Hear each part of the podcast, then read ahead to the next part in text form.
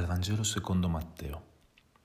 In quel tempo Gesù disse ai suoi discepoli, Se la vostra giustizia non supererà quella degli scribi e dei farisei, non entrerete nel regno dei cieli. Avete inteso che fu detto agli antichi, non ucciderai. Chi avrà ucciso dovrà essere sottoposto al giudizio. Ma io vi dico, chiunque si adira con il proprio fratello dovrà essere sottoposto al giudizio. Chi poi dice al fratello, stupido, dovrà essere sottoposto al sinedrio e chi gli dice pazzo sarà destinato al fuoco della genna. Se dunque tu presenti la tua offerta all'altare e lì ti ricordi che tuo fratello ha qualche cosa contro di te, lasciali il tuo dono davanti all'altare.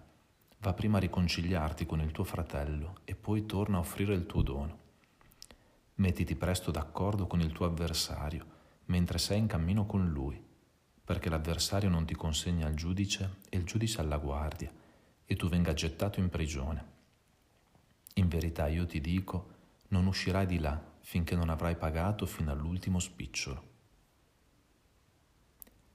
Devo dire che queste parole mi colpiscono sempre di più e mi sembrano tra le più radicali nelle parole di Gesù, o almeno a me risuonano sempre più così. Non uccidere sembra così lontano.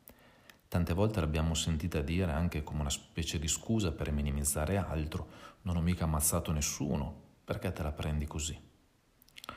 C'è un climax che cresce nelle parole di Gesù.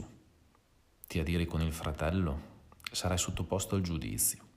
Gli dici stupido, cioè non capisci. Andrai davanti al tribunale religioso del Sinedrio.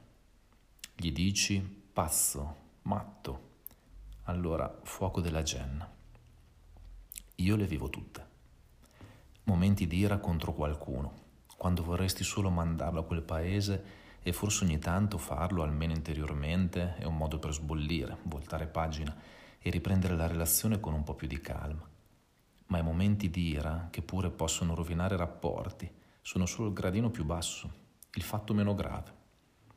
Dire a qualcuno stupido tu non capisci. Non è la parola, è la posizione in cui mi chiudo, fissando il fatto che l'altro non capisce. Non mi capisci. Può essere lo sposo, la sposa, uno dei genitori o tutti e due, un amico. Non mi capisci, non può capire. Posto che non è vero che se ci si ama anche ci si capisce, comunque fissare la condizione per cui l'altro non mi capisce è stupido significa in fondo permettermi di chiudermi a lui.